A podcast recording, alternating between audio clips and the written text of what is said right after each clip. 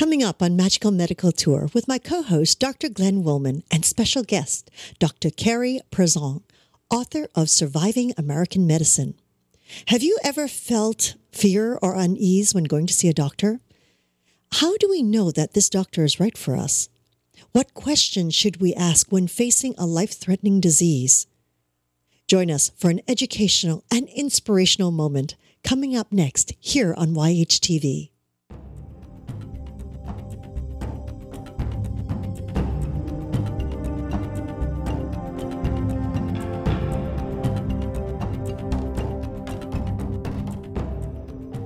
Week's episode is brought to you by Support the Mountains Herbal Parasite Cleanse.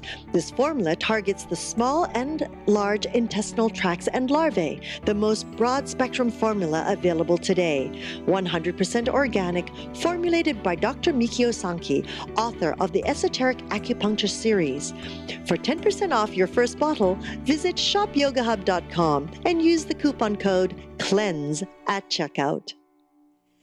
Hello and welcome to YHTV's Magical Medical Tour. Thank you for joining us today for Surviving American Medicine. I'm Christina Suzuma, and with me is our wonderful co host and medical guide, Dr. Glenn Woolman. What's up, Doc? oh, I don't know. So much is up.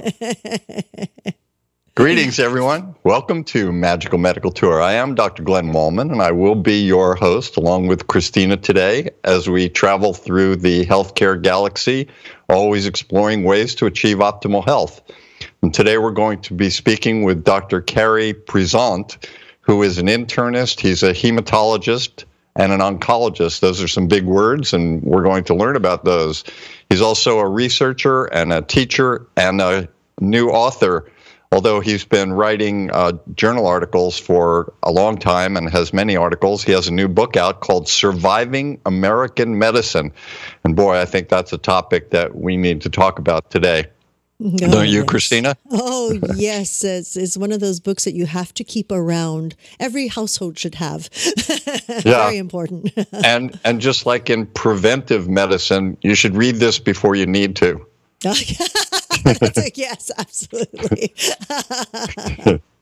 but but before we meet Dr. Presant, uh, how would people get in touch with us?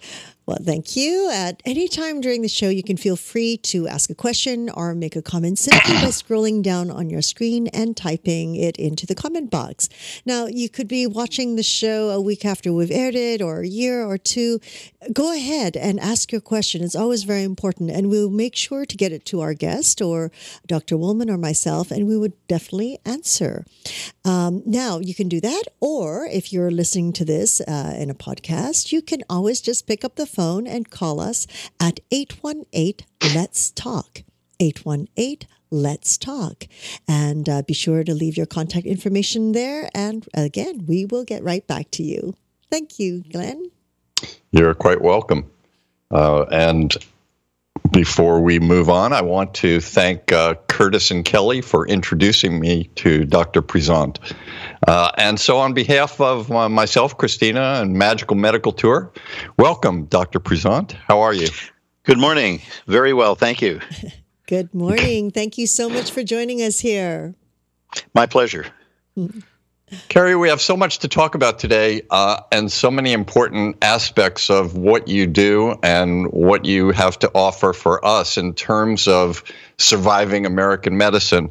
But I always like to start out uh, finding a little bit about you and then about your training, and then we'll get into uh, some more serious topics.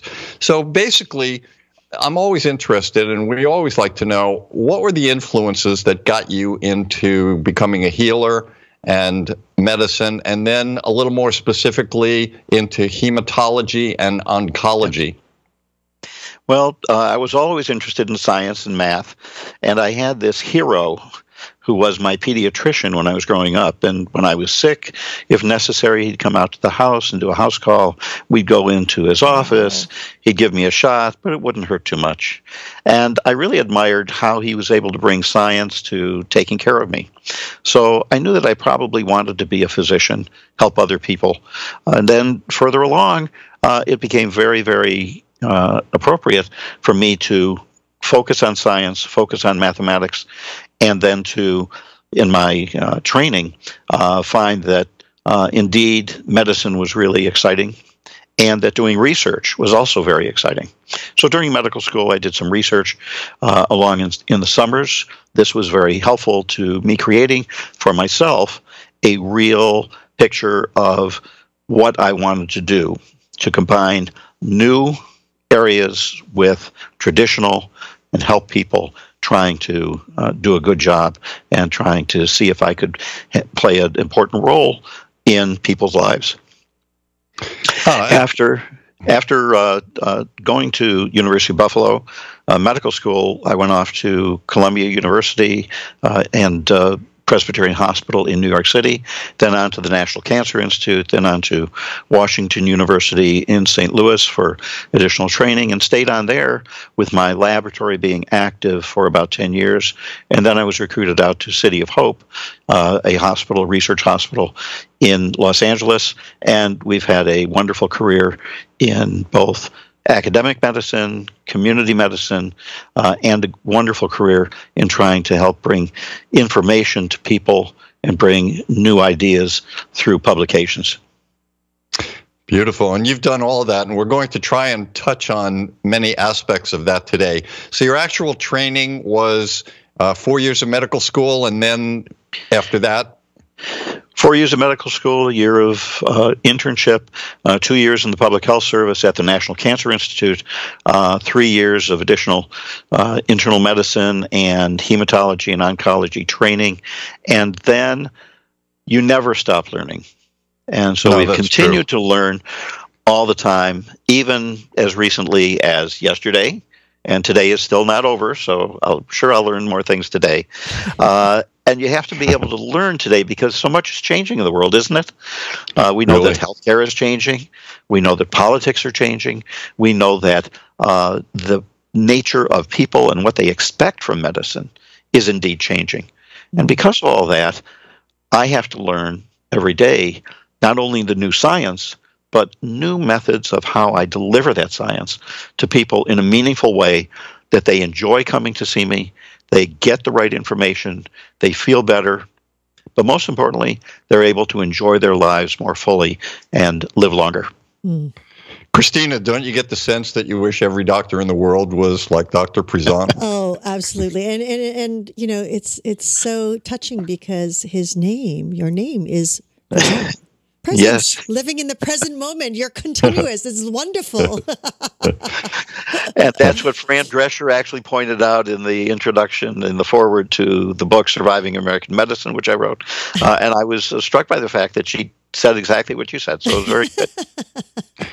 so today, Beautiful. Carey, I want to I want to talk a lot about your field of medicine, hematology and oncology, but I also want to uh, use all of the things that you t- spoke about in your book, um, Surviving American Medicine. So, probably almost every question, there'll be more of a specific answer for something with the science. And then I want to bring in how that relates to surviving uh, as a patient.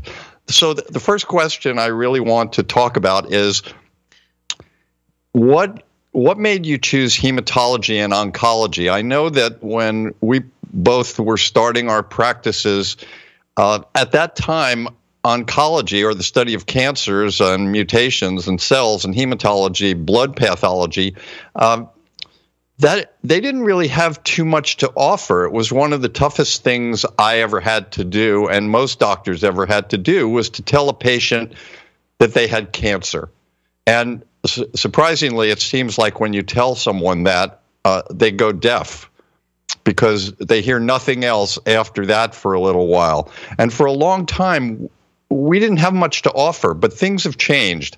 Uh, so there's a lot more to offer. So I want to hear a little bit about why you chose hematology and oncology and what the practice has been like for you in general. When I started in medical school, the cure rate was very low. Uh, cure rates were uh, around 20%. Uh, and then as I looked at what I wanted to do, I thought we should be able to improve the cure rates, and indeed through many types of approaches, uh, cure rates are now up around 60%, 70%, and for some diseases, 90%. At the same time, I wanted to be able to take and help patients who had cancer that had come back, cancer that had recurred. And there were no cures for those patients when I first started out. Today, we have cures for those patients. And I wanted to help to play a role in bringing those cures forward. Uh, the field has improved dramatically. Number one, we used to have very poor chemotherapy, uh, limited hormonal therapy, no immunotherapy, no biological therapy, and yet today we have so many new treatments. We have excellent chemotherapy with fewer side effects than before and with medicines that can control those side effects. So people who used to fear, oh, nausea, vomiting, I'm going to be feeling terrible, today we have medicine that nearly completely prevents that. We used to have very poor hormonal treatments that lasted only for short for a very short time. Today hormonal treatments with fewer side effects can last much much longer for years even. We know that we have biological therapy now that identifies and targets certain types of abnormal genes or abnormal proteins in cancer cells, which now we can test for in the laboratory before we even start therapy. So, therefore, we know what combination of treatments are important. And today we also have the emerging, burgeoning field of immunotherapy, where patients can get medicines that help their own immune therapy immune system to actually fight the cancer and in many cases to control it and even cure the cancer. Uh, we also know that we now have cellular therapies for diseases like prostate cancer and leukemia and for lymphomas. And these cellular therapies take a body's own cells, we take them out and put them in the laboratory. And at the laboratory, we change them and create super active killer cells that come back into the body by tra- just a simple transfusion, and then those cells seek out and kill the cancers.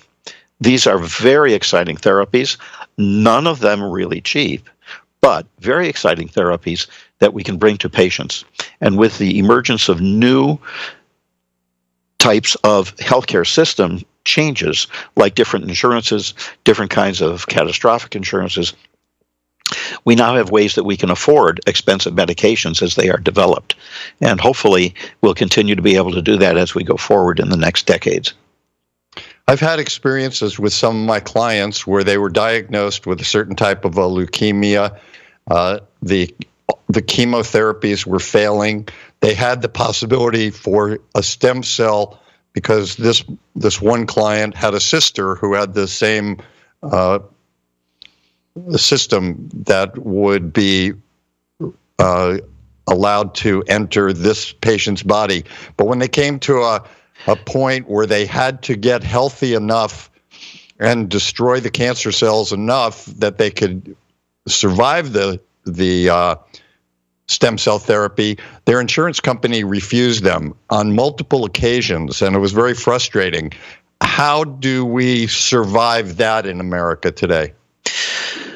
Well, this gets to the point of uh, several chapters in my book, Surviving American Medicine. And in this book, which uh, consists of how to find doctors, how to navigate the system, how to do things, there's several chapters on getting insurance, what kind of insurance to get, and most importantly, what to do when the insurance company says no to something. And typically, because a stem cell transplant is expensive, an insurance company might say no initially. But there are ways to get around that. Number one, you have to be with a good physician who's like you, not willing to take no for an answer.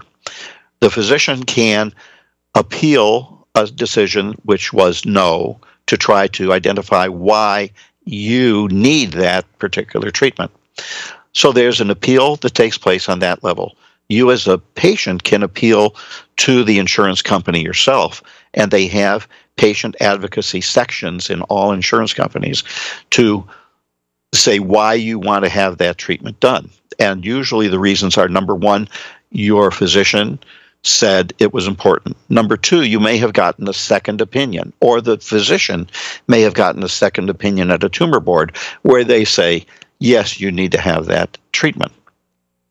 If the insurance company still says no, then you have other options available to you. Uh, number one, you can go to your employer's human resources section because remember, so many, much insurance is through employers nowadays that the employer can go to bat for you through the human resources department and say, We paid for this insurance for our employee.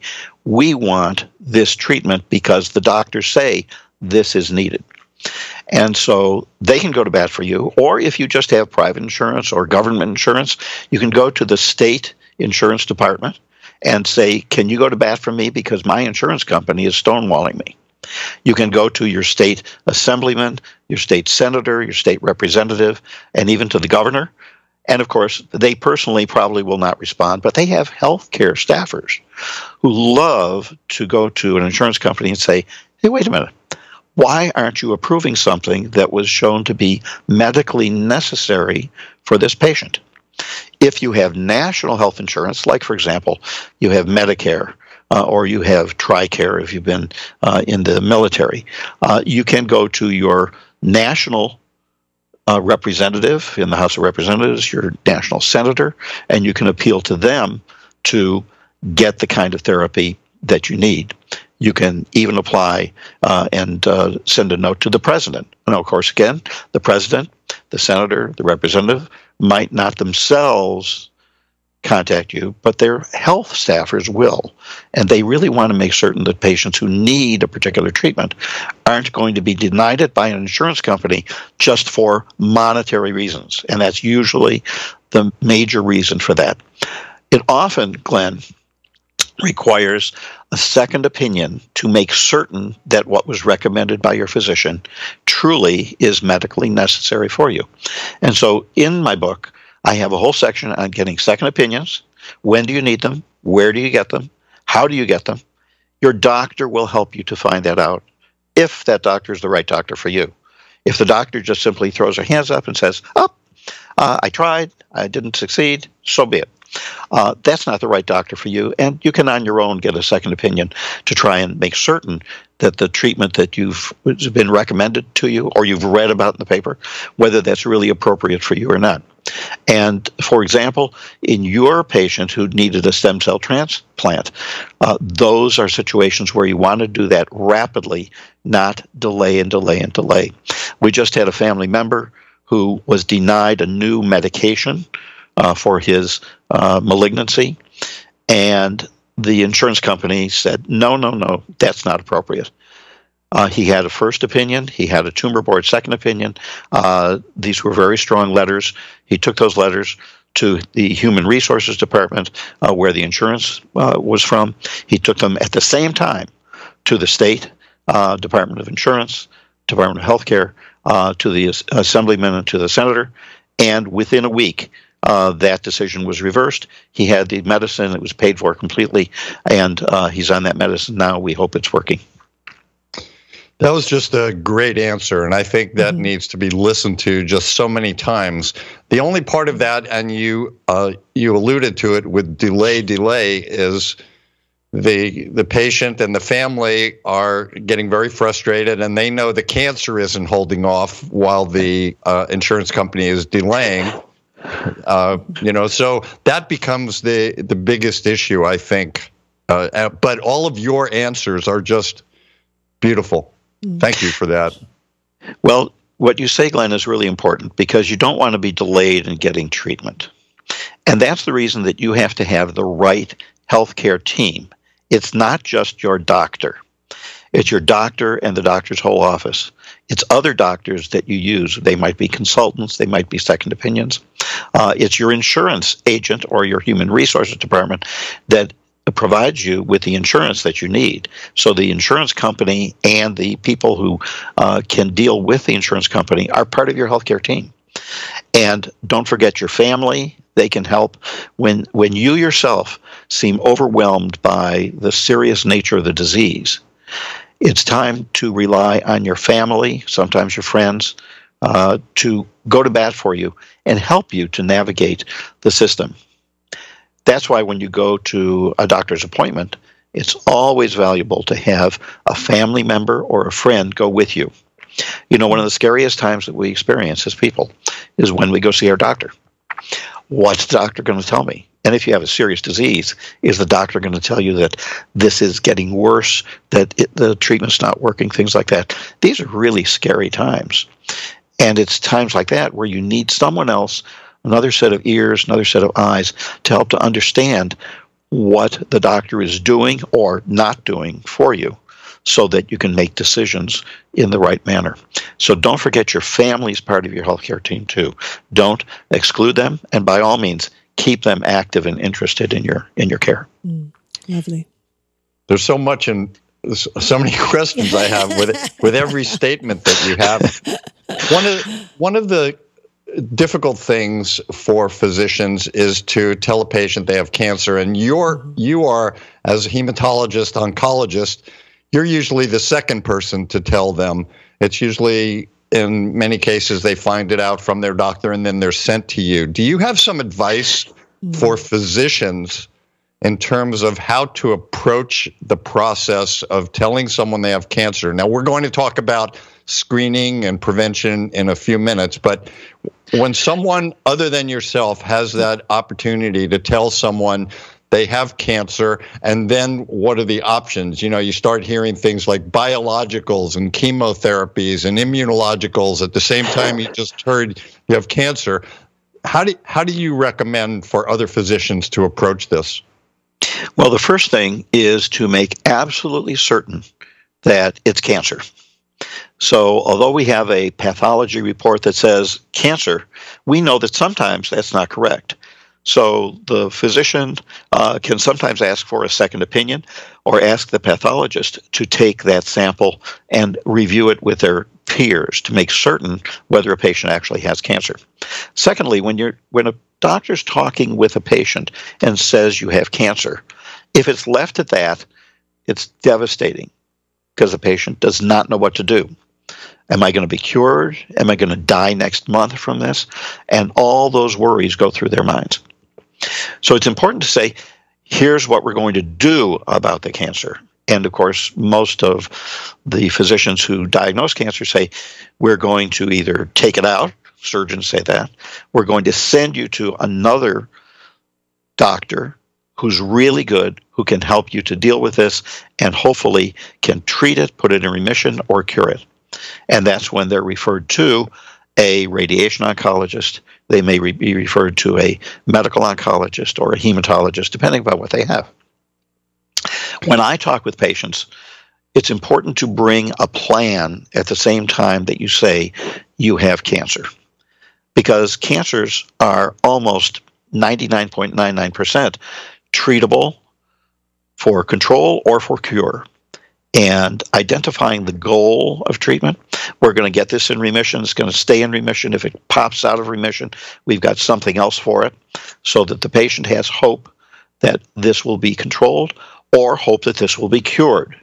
And both of those, you have to make certain that you bring a plan to the patient immediately.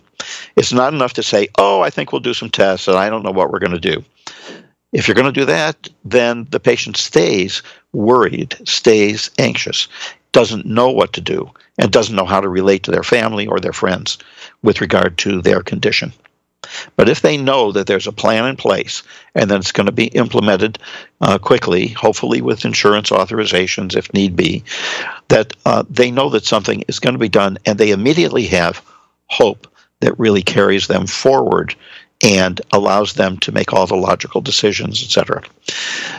When I talk to patients about this, I also tell them get advice from your family and from the internet. Uh, I tell them where to go in the internet. And again, uh, the book, Surviving American Medicine, has a chapter in it on trusted sites in the internet that you can go to for good information about the disease. And I tell them, don't just read that, but actually write down questions to bring back to me so that I can answer any questions that you have about that. Uh, the more that you bring to me, the more we can answer your questions. So you have total confidence and total trust and total hope for the future. Boy, I'm just taking lots of deep breaths here. Uh, because because I mean this is a very serious topic and and more and more people because of our environment and foods and many other things cancers seem to be increasing at least uh, you know in my mind they seem to be increasing now the cures seem to also be increasing and the and the therapies so when somebody gets a diagnosis of a cancer uh, and there are mul- multiple options you know, you hear, well, we could do chemo, biochemistry, stem cells, immunology. How does someone make a decision what to do? And especially if they have a doctor that likes one and just, you know, in the, in the case where you you're experienced with one, so that's what you try to push. How does someone get the opportunity to know there are many and make the choice between all of them well, that's the reason, Glenn, that I recommend that people go to the internet to get information. I mm-hmm. also, mm-hmm. in the book, point out that they can also go to uh, patient groups that are uh, together who help to support the patient. So there are breast cancer support groups, there are lung cancer support groups. Uh, if you have chronic disease, there are heart disease groups, there are uh, leukemia groups, there are groups for every single disease. And those groups can help to bring more information to you. And you can, as you go to one of these groups, take down and write ideas that other people have for their care. And you can take back to your physician. Why am I not getting this? Should I get this? Should we do this now or in the future? What can happen? Second opinions are also very valuable.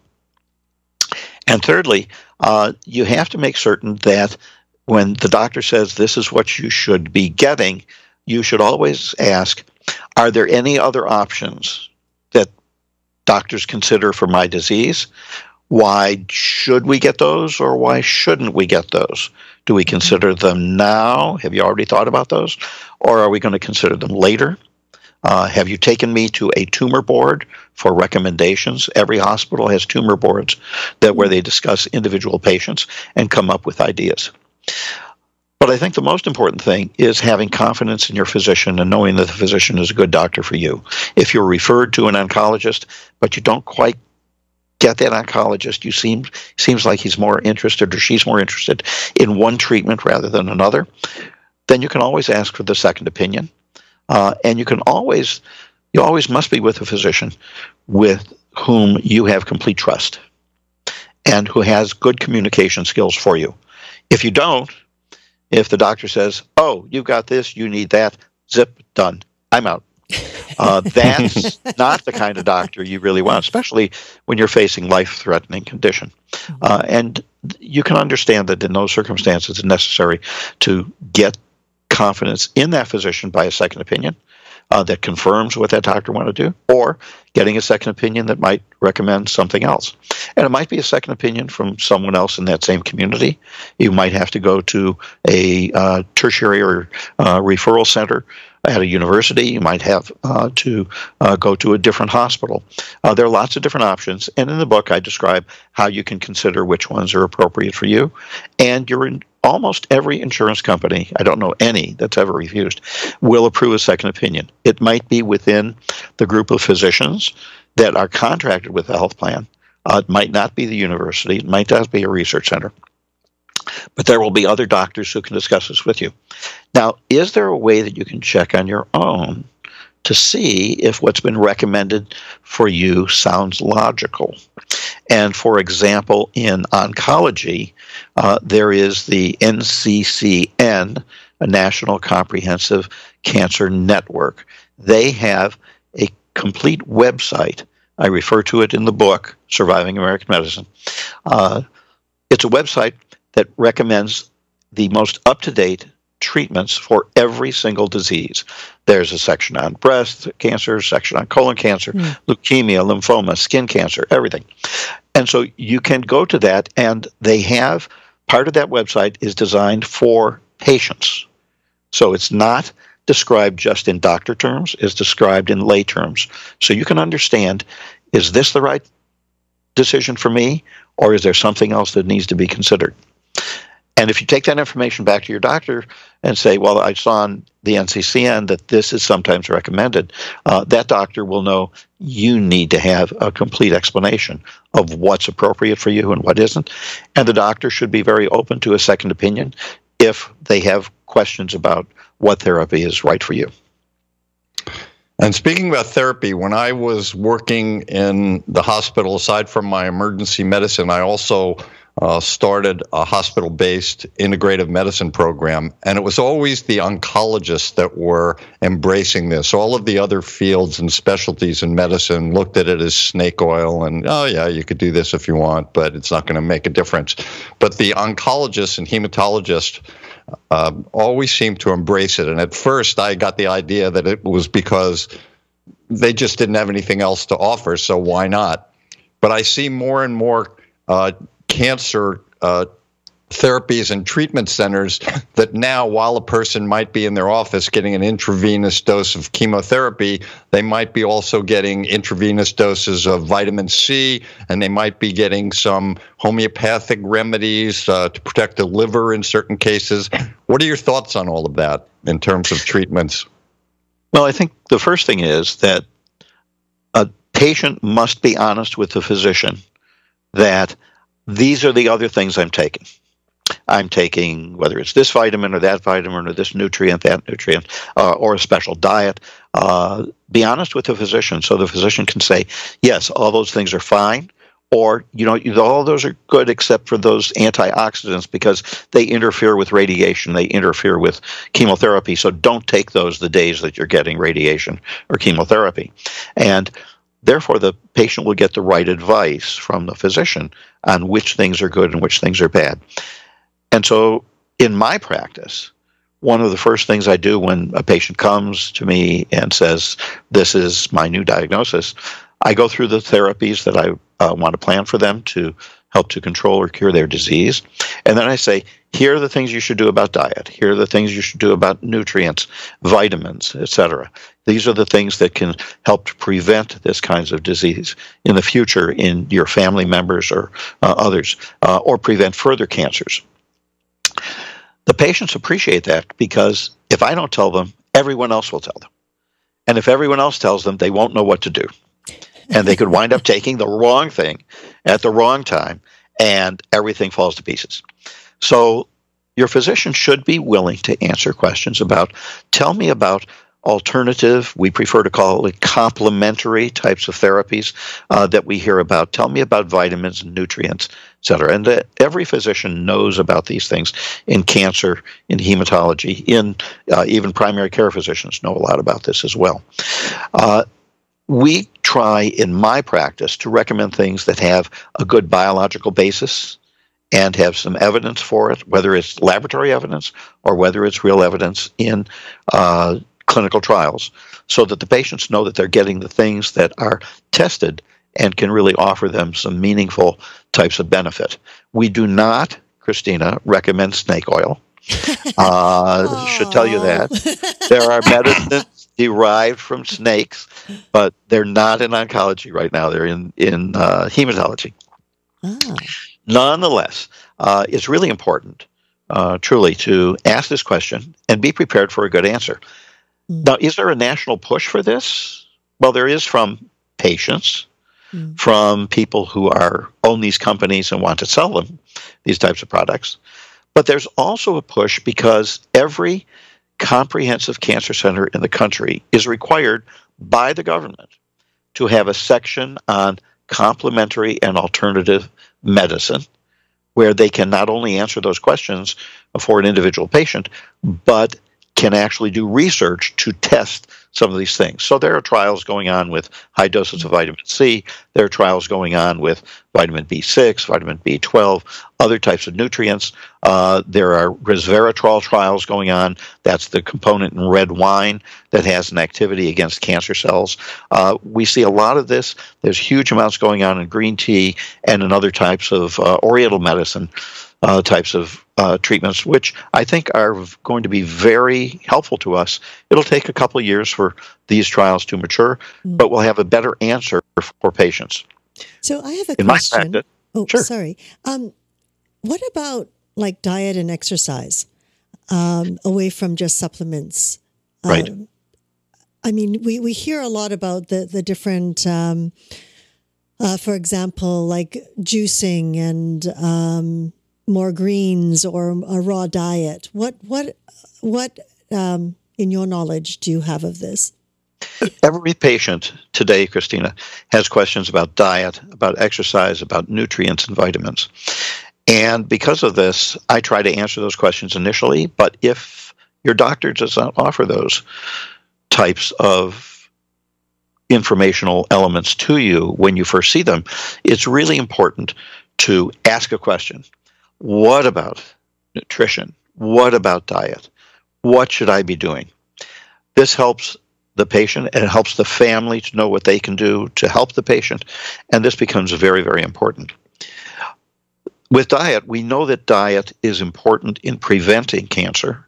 We also know that diet is important in helping to support treatments that you're taking so that your nutrition stays high and that you don't lose weight and your immune system stays strong. So the American Cancer Society has a anti-cancer diet which I subscribe to and it's part of what also helps to prevent heart disease. It is a very healthy diet. Uh, it includes five helpings of fruits or vegetables or fruit juices or more than five every day. And so you can keep a little diary to find out how much am I actually having. It's not hard to hit five a day. And make certain you take that. And you can do it through juicing, but you can do it just with regular uh, fruits and vegetables and, and fruit juices. Uh, greens are very important in that as well. Uh, less red meat, more chicken and fish, less smoked meats because of the nitrosamines in it. Uh, so diet is important and very easy for people to accommodate. Uh, it does include the possibility of juicing if you want. Uh, there are nutrients which are very, very important, and these nutrients we know can be, in some cases, preventive, and in some Mm. cases, can help to support the treatment program that is proposed for you. Uh, I like to encourage my patients to have green tea, uh, four or five cups a day, or green tea pills, uh, resveratrol, one uh, helping of red wine a day, or resveratrol pills, which have uh, more than enough resveratrol in them. Uh, we recommend uh, curcumin or turmeric. And Mm. again, you can put it on as spices on your uh, food uh, once or twice a week, or you can take uh, curcumin and uh, turmeric or turmeric uh, pills. Uh, they're available in every pharmacy and every uh, big box store.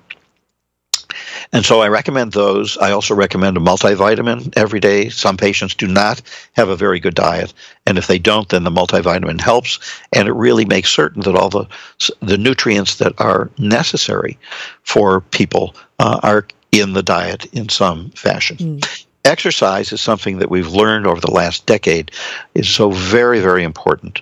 It's important for prevention of cancer, prevention of heart disease, prevention of bone disease.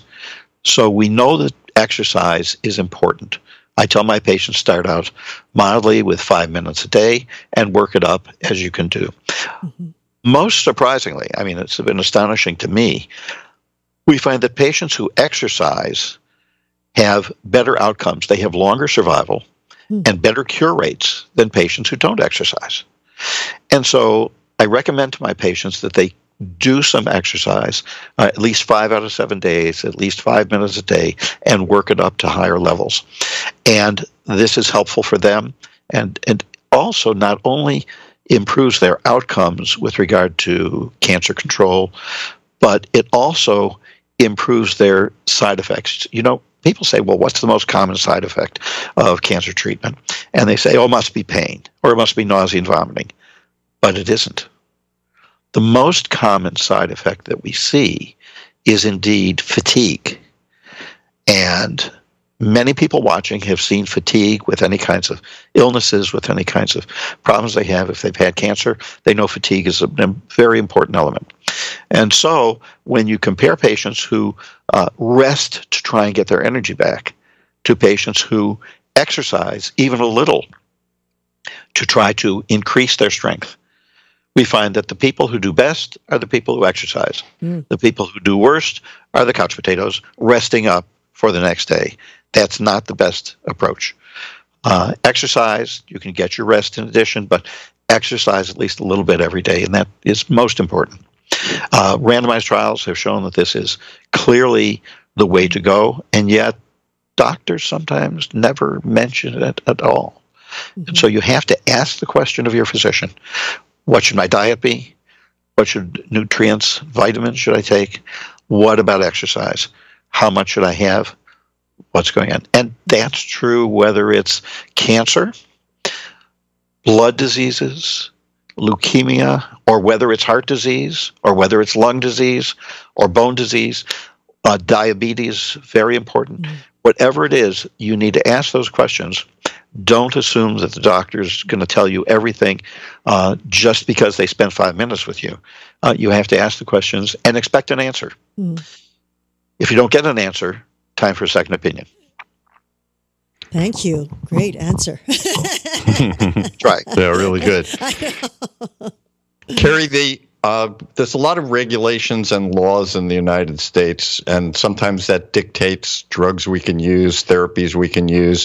So, a lot of people, especially that are facing some kind of a cancer, hear about other countries that don't have the same rules, regulations, and laws. I'm going to go to Switzerland, or I'm going to Mexico, or I'm going to India.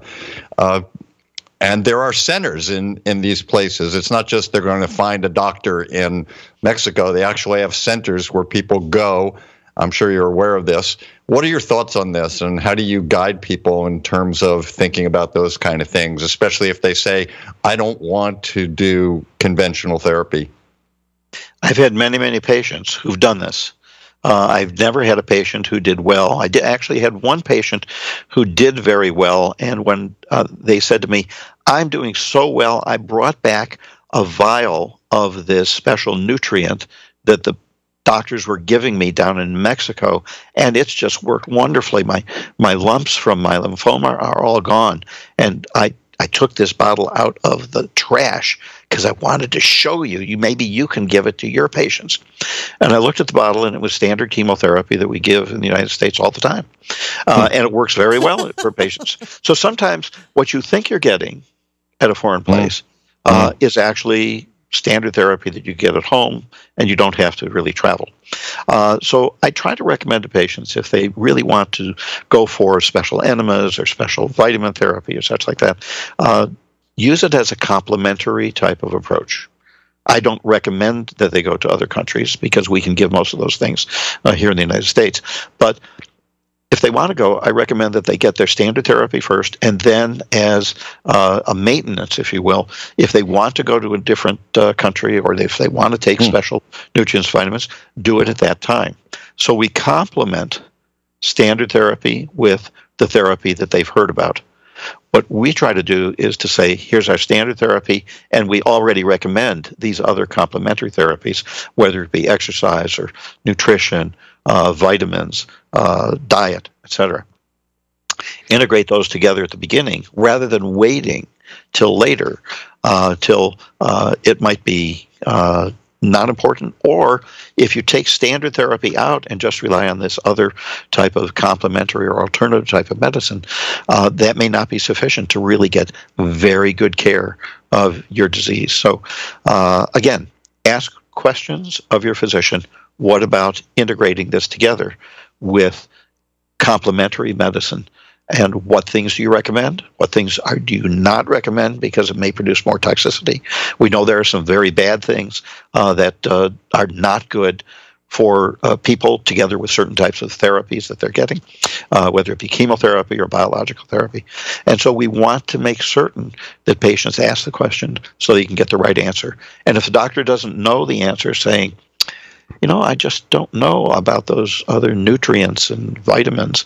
Uh, you can get a second opinion uh, at another center to try to get information about that. I have patients who also go to complementary uh, holistic healers, and we try to integrate the treatments they recommend together with our treatments at safe times and safe intervals. What about clinical trials? Well, in my book, Surviving American Medicine, I have a whole section on clinical trials. When might it be appropriate for you? When is it not appropriate for you? Uh, clinical trials may make treatments available that otherwise would not be able to be accessed by the patient. Uh, if you hear about a new immunotherapy, it might be available, but it might be only available through a clinical trial.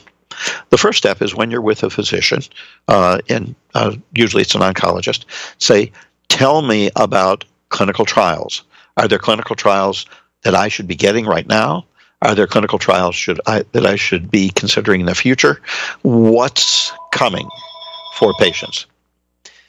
And so I think that uh, in that particular circumstance, a physician who does not know what kinds of clinical trials would be appropriate for you might not be the right physician for you. And you should get a second opinion, perhaps at a uh, research center that can suggest which clinical trials might be appropriate. A patient can do their first check on what clinical trials might be appropriate for them uh, at a place uh, online called clinicaltrials.gov. The government keeps a list of all the clinical trials that are available in the country for patients. And they keep it by disease and by the stage of the disease. So you need to know what those are. Uh, your uh, cancer is it lung cancer, colon cancer? Is it stage one or two or three or four? And then clinicaltrials.gov has a uh, series of clinical trials that might be available, where they are available, and uh, who the contact person is for those clinical trials. And for many clinical trials, they'll be available right where you are, and for many clinical trials, they uh, might require traveling. But most of the time, clinical trials are not necessary. It may be something that people want, but it might not be the necessary thing right at that particular time. Also, even though a clinical trial is described for, say, breast cancer stage three, the individual patient might not qualify for the trial because they may have some other illness that prevents them from participating. Maybe they have heart disease. Uh, maybe they have uh, problems with certain blood tests in liver or kidney that makes it dangerous for them to participate in the clinical trial. So, in those circumstances, discussing it with the physician to know if the clinical trial is the wrong thing or is the right thing for you becomes so very important. This is the reason that finding the right doctor for you is important and knowing what you personally would want. I have lots of patients who say, I don't want any clinical trial. I want only the stuff that's tried and true. I don't want to take a chance with new types of side effects or new types of problems that could arise. I have other patients who say, I just want the newest and the best, regardless. Don't uh, don't forego any of that. I want a clinical trial. So different folks want different approaches to clinical trials, and they want them at different times. Patients may say, I don't want a clinical trial now, but if I'm not doing well on standard therapy, tell me all about clinical trials so I know what's available in the future for me. And I try to tell patients that it's a changing landscape. Uh, sometimes clinical trials today might not be available tomorrow. We need to see when's the appropriate time to use them. Uh, and tomorrow there may be brand new treatments that are in clinical trial that might be appropriate. You have to remember that doctors don't want to give you up as a patient. So you have to be willing to say to a doctor, listen, I know that I may have to go someplace else for this clinical trial, but if I do, I'll come back to you afterwards after the clinical trial is done. I don't want you to think that you're losing me forever. Um, clinic, many physicians are very reluctant to refer to another institution for a clinical trial. So you have to kind of get a judge uh, of the your doctor, are they willing to have you go someplace else or not? And you can say, well, you know, if I have to go to another institution, I'm willing to do that. But are you willing to send me to another institution to get a hmm. clinical trial?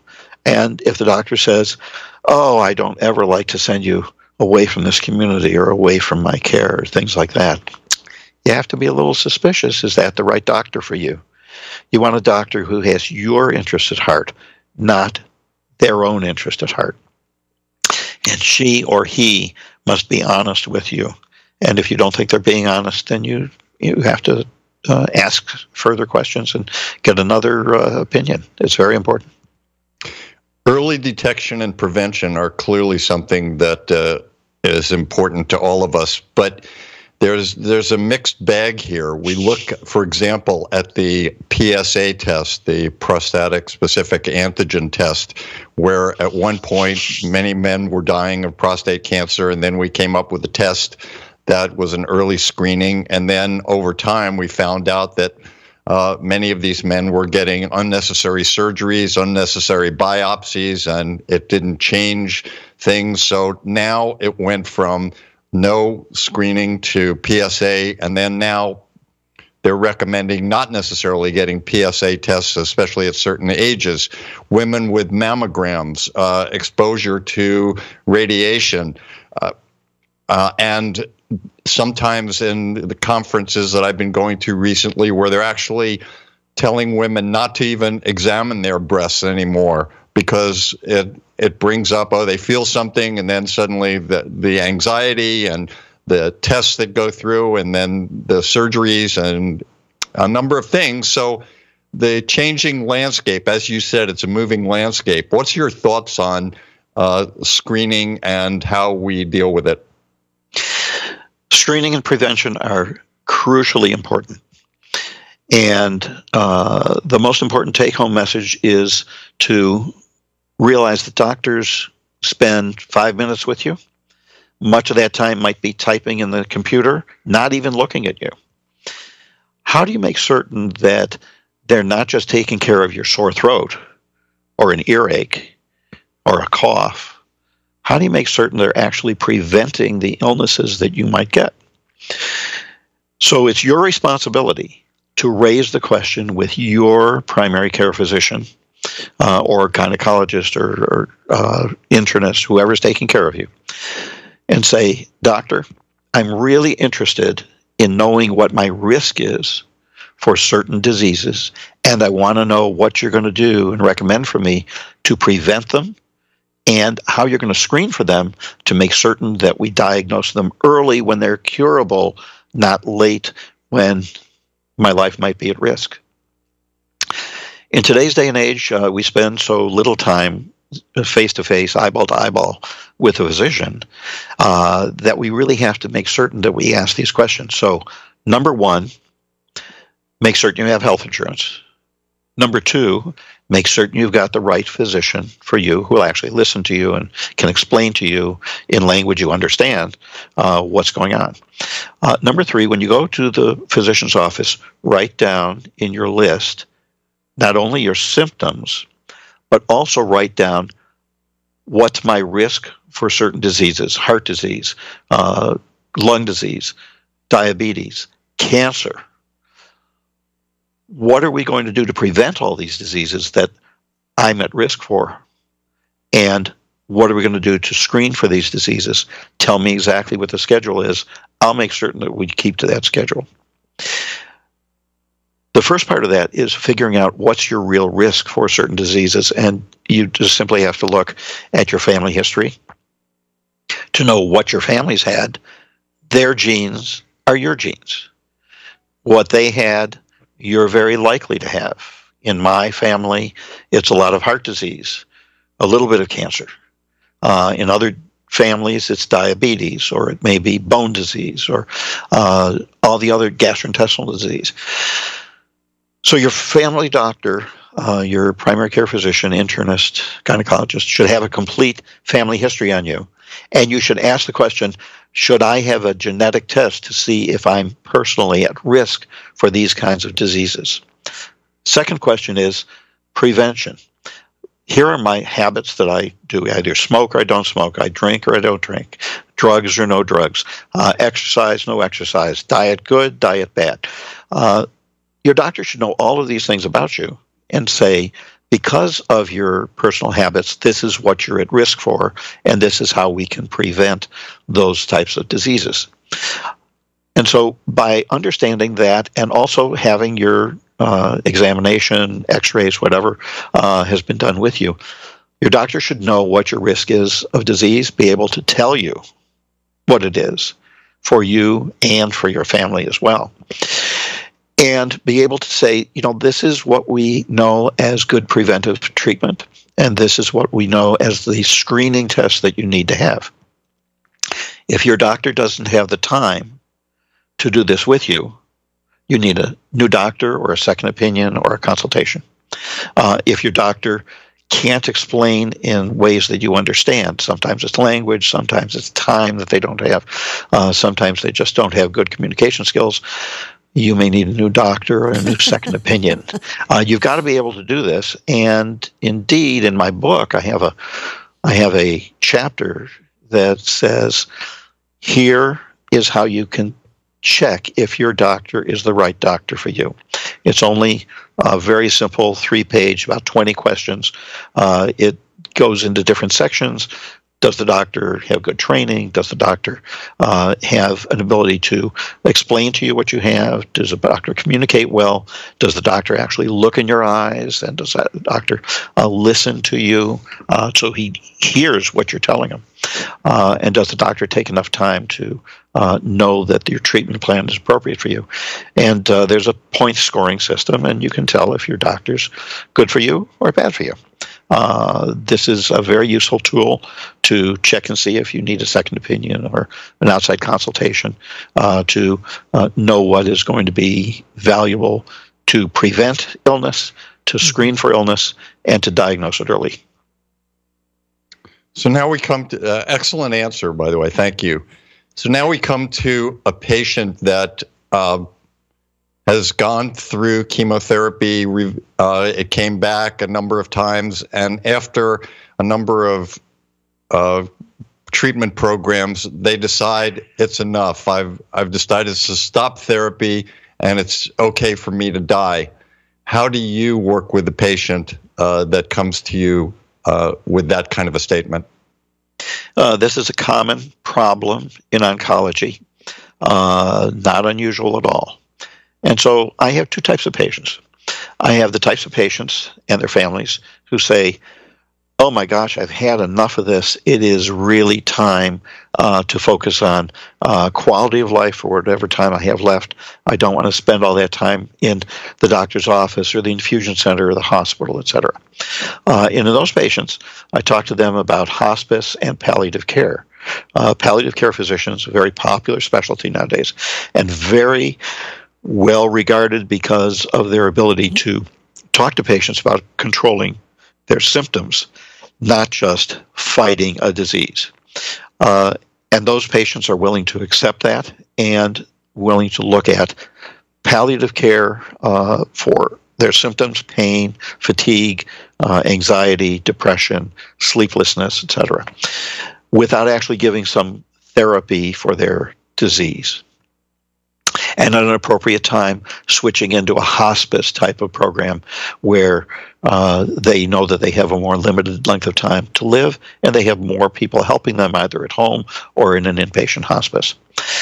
And I have the other patients who have exactly the same stage of disease, exactly the same number of treatments, but these patients or their families together say, I know I've been through everything, but you know, I still want to see if there's anything that can be done for me. Now, the patient who's all worn out and doesn't want anything else, the patient who wants everything else done, even at late stages where it may be clinical trials or it may be hormonal treatments, things, um, immunotherapy with less side effects. Both of these approaches are correct. What's different is what's going on in the minds of the patient and the family. And so when I talk to patients, I say, listen, you've been through a number of treatments, and there are two approaches. We can just do symptom control, or we can go to the next treatment. And both those decisions are correct. You just have to decide what is correct for you at this time. And the patients can then go home and talk with their families, see what they want to do. Most of the time, they already know what they want to do. And then I can take and go the path that is most appropriate for them. Is it a clinical trial? Is it uh, more a uh, uh, low toxicity type of treatment program? Is it palliative care and hospice? And by my supporting them, regardless of what clinical trials I have available, what chemotherapy I have available, uh, what my own approach might be for me, we know that they are getting the approach that is right for them. And I feel good at the end of the day that we've done the right thing for the patient. Sometimes, just as with initial therapy for cure, the patients may need a second opinion. And I talk to some patients, I say, listen, let's send you over to the palliative care physician and let's see what they suggest for you now. You can accept it, or you can come back and say, gee, I want more treatment. Whatever you want to do is acceptable but in this way, we're working together as a treatment team. We're not saying the doctor wants to do this and I want to do that. But you have to come up with a, a team that really does the right thing for you at every stage of your disease. So now you're living in a state uh, like California and many other states where they offer the possibility that someone says, you know, I'd like uh, you to write me that prescription uh, so that I can choose the time that I want to die and uh, be with my family at that point. That's something new and very big in our country right now. What are your thoughts on that? Well, you know, we've talked about this very extensively. We know that the uh, law permits patients to get this. But one thing that I've realized is to do this for a patient, you really need special training and experience to do it correctly only about 60% of patients who are given lethal doses of prescription drugs actually take them. Mm-hmm. That means at home, they've got, for those other 40%, they've got a lethal amount of drugs sitting in the medicine cabinet could someone accidentally take that? There have been overdoses and problems in Oregon and other states where this is they have a longer experience with this. So I've realized that in order to do this correctly, we have to have an, a trained and experienced physician doing that. And at City of Hope, where I work, that physician is a palliative care physician. And so I refer the patient to mm-hmm. the palliative care physician who not only can take care of their symptoms, not only can determine if this is just a patient who's so depressed they need some good antidepressants, not euthanasia, but they can make the right decisions for the patient. And this then gives the patient the right kind of support that they need. And I support the patient completely as they go through this process. But the actual prescription, I leave it to another doctor. Some primary care physicians are really good at this and doing it themselves. They don't require an outside opinion. Uh, but I do think it's important for a patient to be with a physician who's experienced in helping the patient navigate that actual decision. I don't discourage them from doing it. I don't uh, encourage them to do it. I respond to their wishes. And when I see the patients uh, begin to ask, there, you've got to have something that I can take that will end the agony. I know it's time for the palliative care physician to begin that explanation with the patient. I initiate it by saying, well, you know, some palliative care physicians uh, do approach patients like this with euthanasia. And I said, you need to talk to them about the proper things that need to be done to be able to do it correctly, things like that. Mm. Beautiful. Excellent. Uh, I know that in your position and in your specialty, there's lots of uh, serious things that have to happen. And in order to have your own mental stability and mental health, you have to become a creative person. I know you write uh, an article for the Huffington Post, which I'd like you to mention. And I'd also like to hear about your movie awards. Well, thanks for that question because, you know, just as we're discussing things today about what are my recommendations for people in general, uh, which is going out to a wide audience, when I'm asked these very same questions by an individual patient and I give an answer to one, I find myself realizing it's only a question for one person. Uh, and only an answer for one person. And really, so many more people could benefit from the answer. So, the first thing I did was to write Surviving American Medicine, uh, this is uh, the book that I published, which is a navigational guide to uh, the treatments that patients can get and these various issues that we talked about today. And as a result of that, I began publishing a an article about once per month in the Huffington Post. And these articles can be found under Huffington Post, uh, Carey Presant, and they'll pop up and you can see which ones might be appropriate for you. Uh, and that's been very worthwhile in getting information out that not only uh, is of value itself, but it also supplements what I've said in the book, make, bring more current issues to mind. Uh, we talk about celebrity illnesses and what their questions are that are appropriate for individuals and what are the tips that you have to take back to your physician based upon what celebrities are getting. Uh, and uh, there are a whole series of those. Also, what's happening with regard to different uh, uh, issues such as PSA screening, mammography. Uh, the latest one that I wrote was on birth control pills and what that means about breast cancer.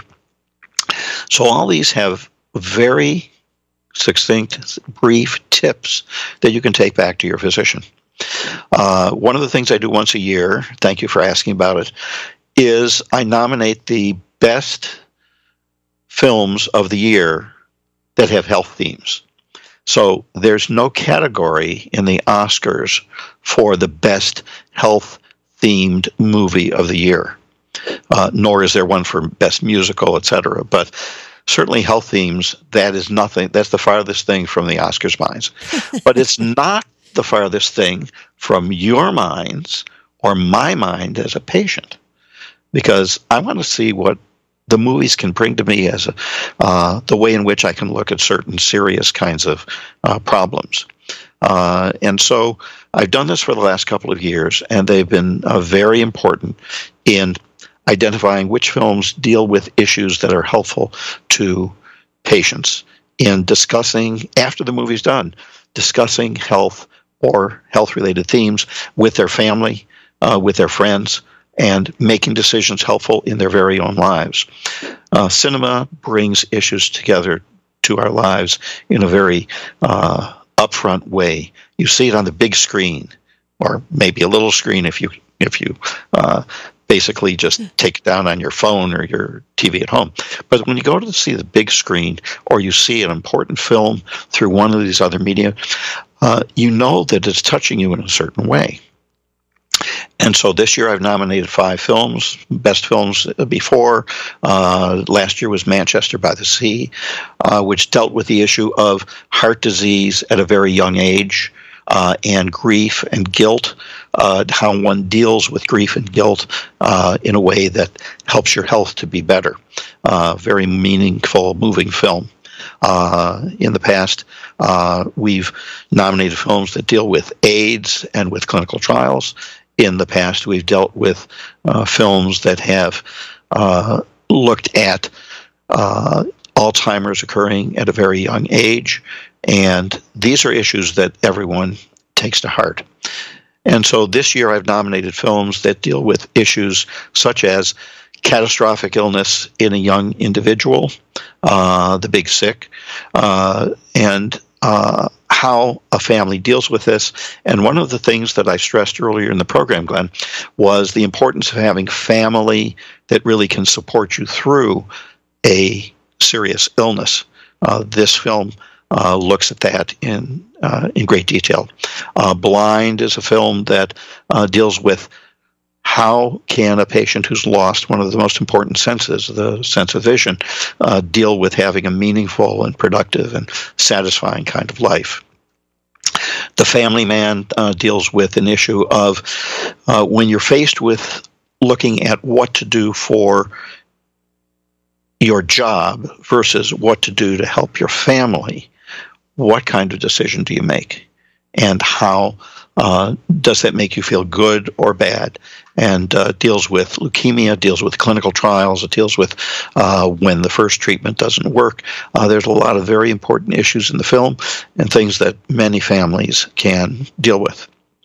And uh, then I nominated a film, uh, The Immortal Life of Henrietta Lacks, which is a film for television, which deals with the very interesting issue of when you go in and you have tissue taken out of your body uh, for the pathology examination, what happens to that tissue? Uh, it's your tissue, it can be identified with you now with genes and everything. You can know exactly who that tissue comes from. Did you give permission for that uh, hospital or academic center to actually use those cells for some other purpose? And if it's used for some other purpose, uh, who benefits from that? Is it just the academic institution? Is it you? And so the immortal life of Henrietta Lacks deals with an African American woman who was treated at Johns Hopkins University. It's all published in the book. Uh, and they never got consent from the patient to use her cells, yet her cells were the very first cells that were ever able to be grown from a cancer patient mm. and begin to learn about what causes cancer what types of treatments can be done for cancer. As a result of her contribution, we have the fields of uh, screening drugs for anti cancer activities. And so many of all the treatments that we use today have been a basis based on Henrietta Lacks and her cells that were used without her permission, without any benefit to her, by Johns Hopkins and in my laboratory. I've used those cells called HeLa cells to help to understand uh, the immune system and how it reacts to uh, patients and what kinds of treatments can be developed for patients. So she has made an enormous contribution, covered very well in the film, uh, yet at the same time, uh, today, we would not have been able to use her cells without her permission to use those cells and for her realization that anything learned from that did not benefit her per se, but might benefit many other people. It's a fascinating story. Mm-hmm. Carey, we're coming to the end of our show, and as always, we ask for a health tip. Although you've given us an entire group of health tips. well, well, I think the uh, most important tip is to find the right doctor for you. Uh, make certain you have health insurance. Uh, and once you have that health insurance, get the right doctor for you. Use uh, the uh, guide in my book, Surviving American Medicine, uh, which is available on Amazon uh, and can be downloaded, or you can uh, buy a copy of the book, have it always around. But you can then test each of your physicians and see if they are the right physicians for you or if you need second opinions or not. Uh, make certain that you stress when you look at that physician that's taking care of you prevention and early detection. So the tip to take home is take a close look at yourself, a close look at your physician, make certain you're on the same page, and make certain that you prevent and screen for diseases so I never have to see you as an oncology patient. Beautiful. Very grateful to our special guest, Dr. Carey Prisanti, uh, who has shared his wisdom and experience with us and offers a great book. And I recommend this book to everyone. It it shows that uh, medicine and health is really a team sport, and it's uh, appropriate that part of the team is the patient, and you really need to become more experienced. Don't allow just the healthcare system to take care of your health. Be, be an important part of it. I want to thank all of my teachers and my healers for keeping me on my journey, for Christina and Segovia and Yoga Hub and all of our uh, viewers and support systems around the world. I look forward to getting together on Magical Medical Tour again in another uh, episode where we will explore another quadrant of the healthcare galaxy. Until that time, thank you so much, Dr. Prisanti, and I wish you all optimal health. Yes, thank you so much, Dr. Prisanti, for gifting us with your expertise. What an amazing show. And uh, Dr. Glenn Wollman for another great show. Uh, we would like to thank each and every one of you for joining us in this new platform of education and information. We're always grateful for your continuous support, and we look forward to hearing your feedback on how we can serve you better. You can connect with Dr. Glenn Wollman through his website, glennwollman.com, where we encourage you to learn about his Metaphor Square Breath, or follow him on Facebook at The Medical Guide. You can connect with our wonderful guest, Dr. Carey Prisanti, through his website, survivingamericanmedicine.com, and also through Facebook, Surviving American Medicine. Um, and uh, we really encourage you to take a look at this book. It's very amazing. And as Glenn and I had stated in the beginning, it, it, it should be a household book that every household should have and be able to to educate ourselves with such knowledge of uh, the way to take care of ourselves and um, and not show up in his office. we hope that you have enjoyed this moment on YHTV and it has supported you or a loved one in some way. We invite you to take a moment to like us or subscribe to our YouTube channel, and this will really help to broaden our message to others around the world. We're always grateful for your feedback and comments and suggestions. Simply type them into the comment box or give us a call at 818 Let's Talk. 818 Let's Talk. Until next time, namaste.